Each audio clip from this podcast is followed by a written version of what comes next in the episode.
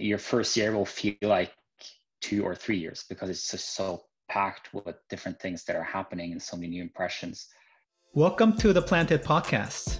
The mission of Planted is to share inspiring stories of founders and visionaries who are planted in completely new places with the renewed purpose of their lives.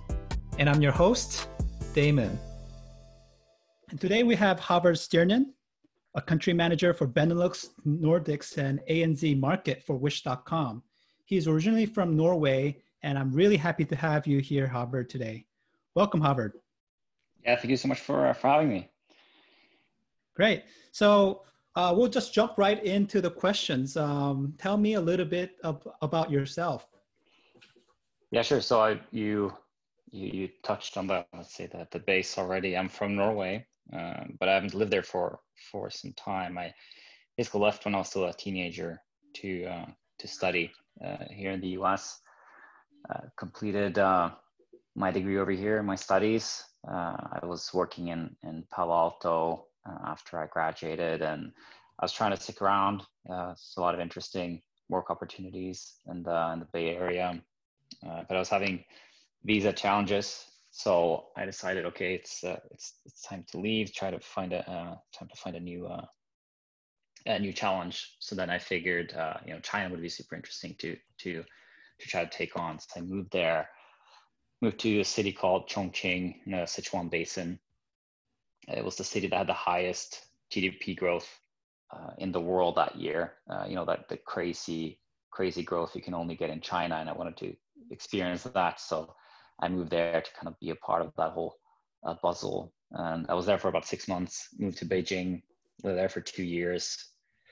Uh, after Beijing, I moved to to Germany lived there for a year and a half. Then the Netherlands for a year and a half, and now I've been back in the in the US for for uh, about a year and a half as well. So it's been a around the globe journey.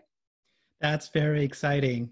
So you you grew up in Norway and in the US to China, uh, Chongqing to be exact, Beijing, Germany, Netherlands, and then back to US, right? Yep. So so you, you grew up majority of your uh, childhood and teenage years in Norway. Uh, what was your childhood dream and what was it like growing up in Norway? Uh, Norway is a great place to grow up. Um, I think in the in the future, I'd well, you never know where life is going to take you, but I think in the future, I, I would want to have my own kids grow up, I grow up there at least partially. It's a very it's a very safe place to grow up. Uh, you know, there's no, you know, kids are just out on the streets running around. There's no sense of danger uh, anywhere really. Uh, you're very close to nature. Uh, I would mm. play around the forest quite a lot growing up. Uh, go on hikes in the mountains. Go hunting with my dad. Very sort of uh, peaceful and, and and safe upbringing, and that I think is can provide like a good good atmosphere for for kids in their formative years. What was your dream growing up?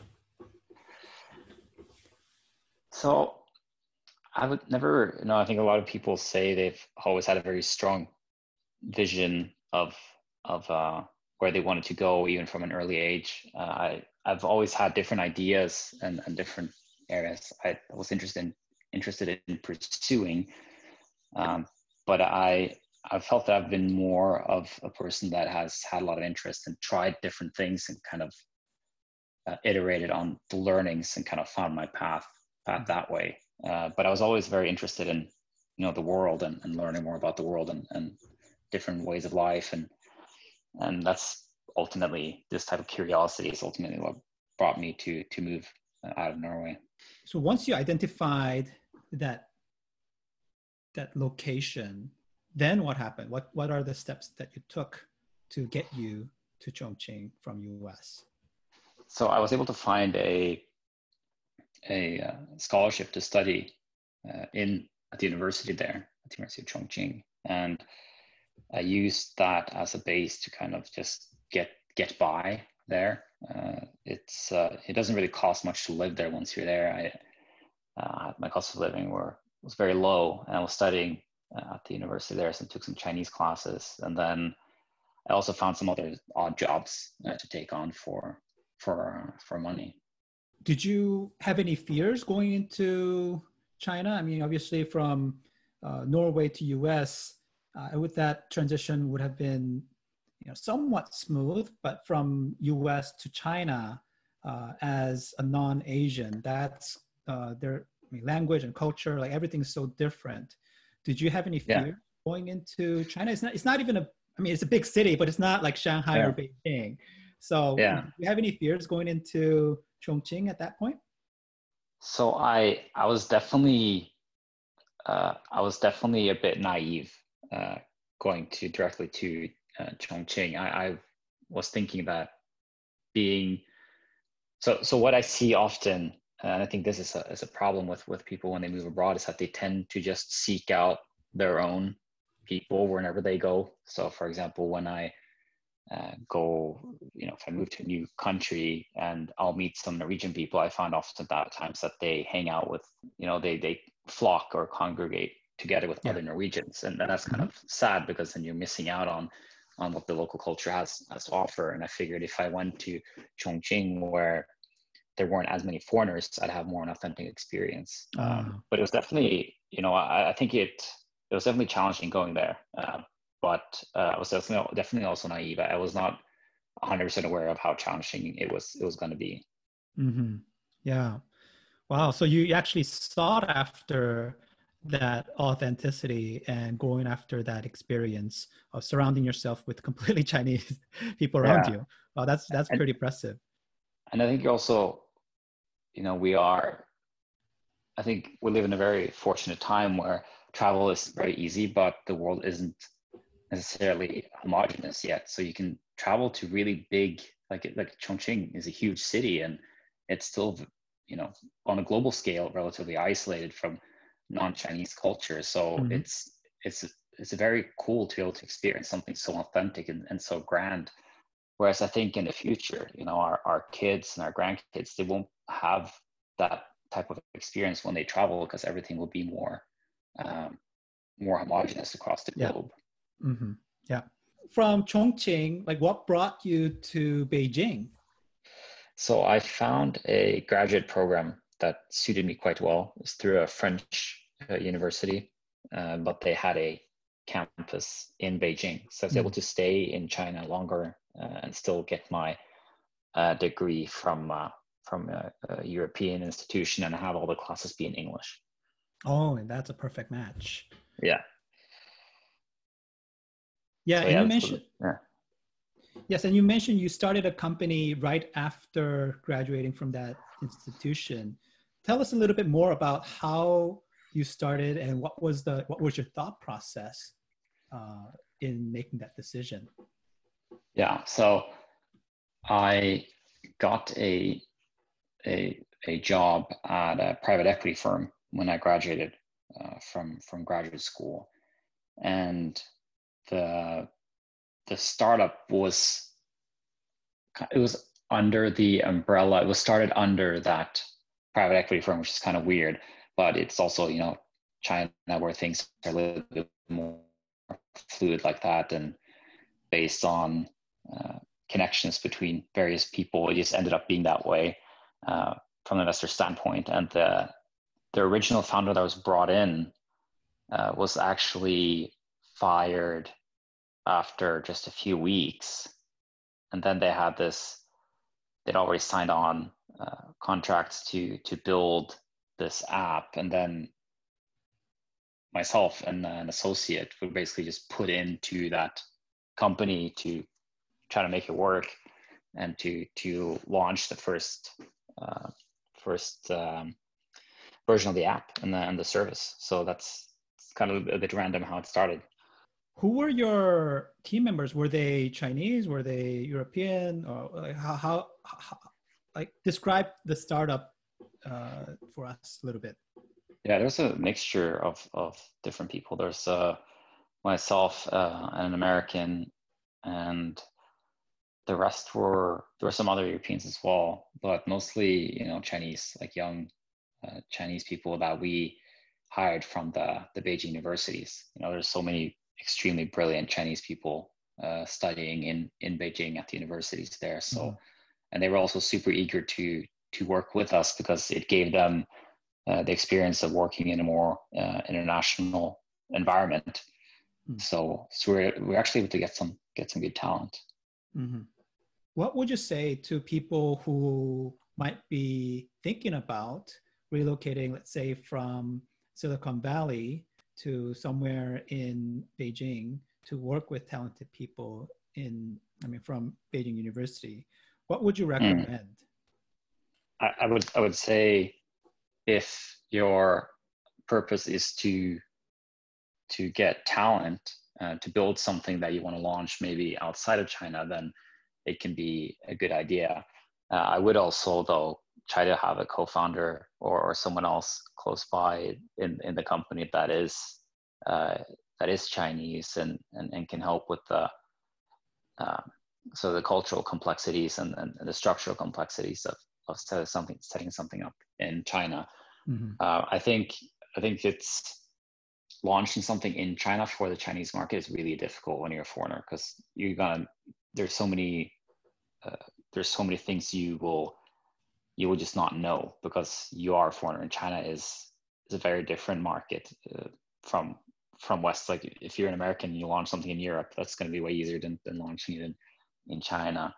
Mm-hmm. Uh, and also the the the domestic market in China is is difficult to it's difficult to break through there if because the the local players are so strong like Tencent and Alibaba like it seems that most of the a lot of the really successful startups there are very closely connected to one of these companies from a very early stage mm. so but I think they're also I'm not up to date on on these things, but I remember when I was there, there were a lot of technology zones where if you set up an entity there, you could get uh, local government subsidies for mm. For recruiting talent. If you hired uh, local local engineering talent, for example, there's a lot of subsidies there. So if you're if you're ca- uh, strapped for cash, then that's also a good that could also be a good way to get uh, to get good talent. Mm-hmm. So you you create this company in Beijing, and you had maybe one or two years uh, run in that company. Then you moved back to Europe. Uh, how mm. did you decide? What were the drivers for moving back to Europe and and not anywhere else? China is is great. I, I really very appreciative of my time there. I also it would also be nice to go back at some point. Uh, I think, but I think it's hard to settle down there and and make a life for yourself as a Westerner for for for forever because you will have some issues with your legal rights, you know, in terms of like uh, getting a residency or being able to buy an apartment and and, and these things. Uh, you will all it's it's it's it's harder. Um, so going back to Europe, where I am, you know, I'm uh, I have a passport from from Norway, which is not a part of the EU, but it's part of Schengen. So it's it's just safer to kind of invest my my future there, where I know uh, I'll have uh, sort of more protections in that uh, regard for my future. So mm-hmm. that was one of the reasons I wanted to go back to to Europe. Mm-hmm. And you were part of uh, Rocket Internet, was it? Yeah, exactly. Mm-hmm. So the German German company there, and I was working with two of their two portfolio companies I had, one in Munich and then the other one was in in Amsterdam. Mm-hmm. And and Germany itself, I mean, it's it's very different depending on where in Germany you are. I think and most of our internet startups are in and around Berlin. My experience was a little bit different because I was based in Munich in Bavaria, uh, and there are some cool startups there, and there's a lot of good engineering talent there. You know, because it's so closely related to the auto industry. Uh, but it's definitely a, a different culture than than other parts of Germany. Can you describe a little bit more about that experience? Because you grew up mostly in in Norway, and yeah. you spent some time in the U.S. and also in China. So although you're kind of going back to your roots uh, to Europe, but mm-hmm. you didn't have like adult a professional experience working in Europe. So did you have like a reverse culture shock going back to Europe?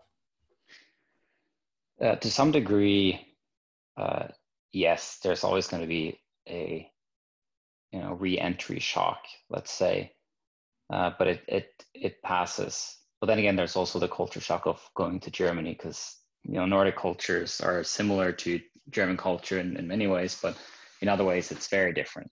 Mm. Like German culture is a lot more hierarchical, whereas uh, whereas Nordic cultures are more more flat when it comes to like management structures. So so this top down approach that uh, that Germans seem to prefer was was was different to to to learn.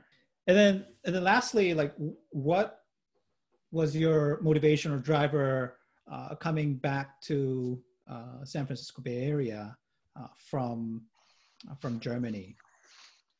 Yeah, so so the, um, I was in the Netherlands in between there, but I I did didn't really envision myself returning to the U.S. Uh, but then I I I saw this job. Um, so the so the startup I was working for in the Netherlands, they were building different affiliate marketing solutions uh, to basically help e-commerce uh, succeed in, in various European markets. Mm-hmm.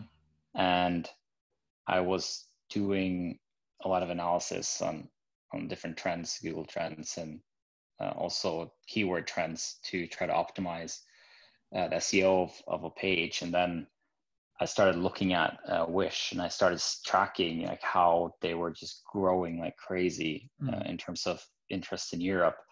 Uh, and I downloaded the app, played around with it, and I figured it was pretty pretty interesting. So I I got in touch with uh, with someone there, and they happened to need someone to help out with uh, with the Nordic markets. So I was flown over to San Francisco. Um, I was in the city for like 12 hours, pretty much just running to the interview, going to the interview, flying back to Europe. By the time I landed in Amsterdam, I got a call and I got offered a, a job and to to relocate to to San Francisco. Mm-hmm. So it was more for the more for the job uh, than anything else. So, what is your next dream? It's a good question.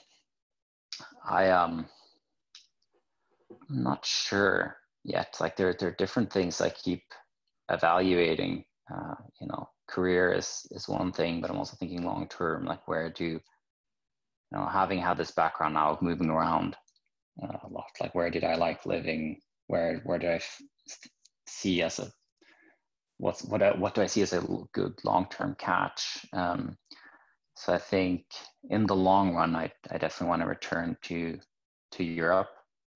Uh, I would. Uh, I'm thinking that I think Sweden could be interesting. It's very similar to Norway in many ways, and also there are a lot of interesting, cool jobs in Stockholm. Mm. Amsterdam could also be interesting as well. There's a lot of interesting, cool jobs there too, and the quality of life in in the Netherlands is it's really, really great. I think as a foreigner, the Netherlands is one of the countries that's maybe the easiest to settle down in as well, uh, because everyone there speaks English and they're they're quite pragmatic and there are a lot of interesting companies where the daily work language is English. So so that could be an option an option as well. But I also wouldn't mind, you know, maybe if you if I got an expat contract to go back to China or mm-hmm. somewhere else, that's also something that could be an opportunity. Mm-hmm. That's that's awesome. Thank you so much for sharing your story, Havard. Uh, thank you so much for joining our podcast. Yeah, for sure. It's been a pleasure. Thank you for having me.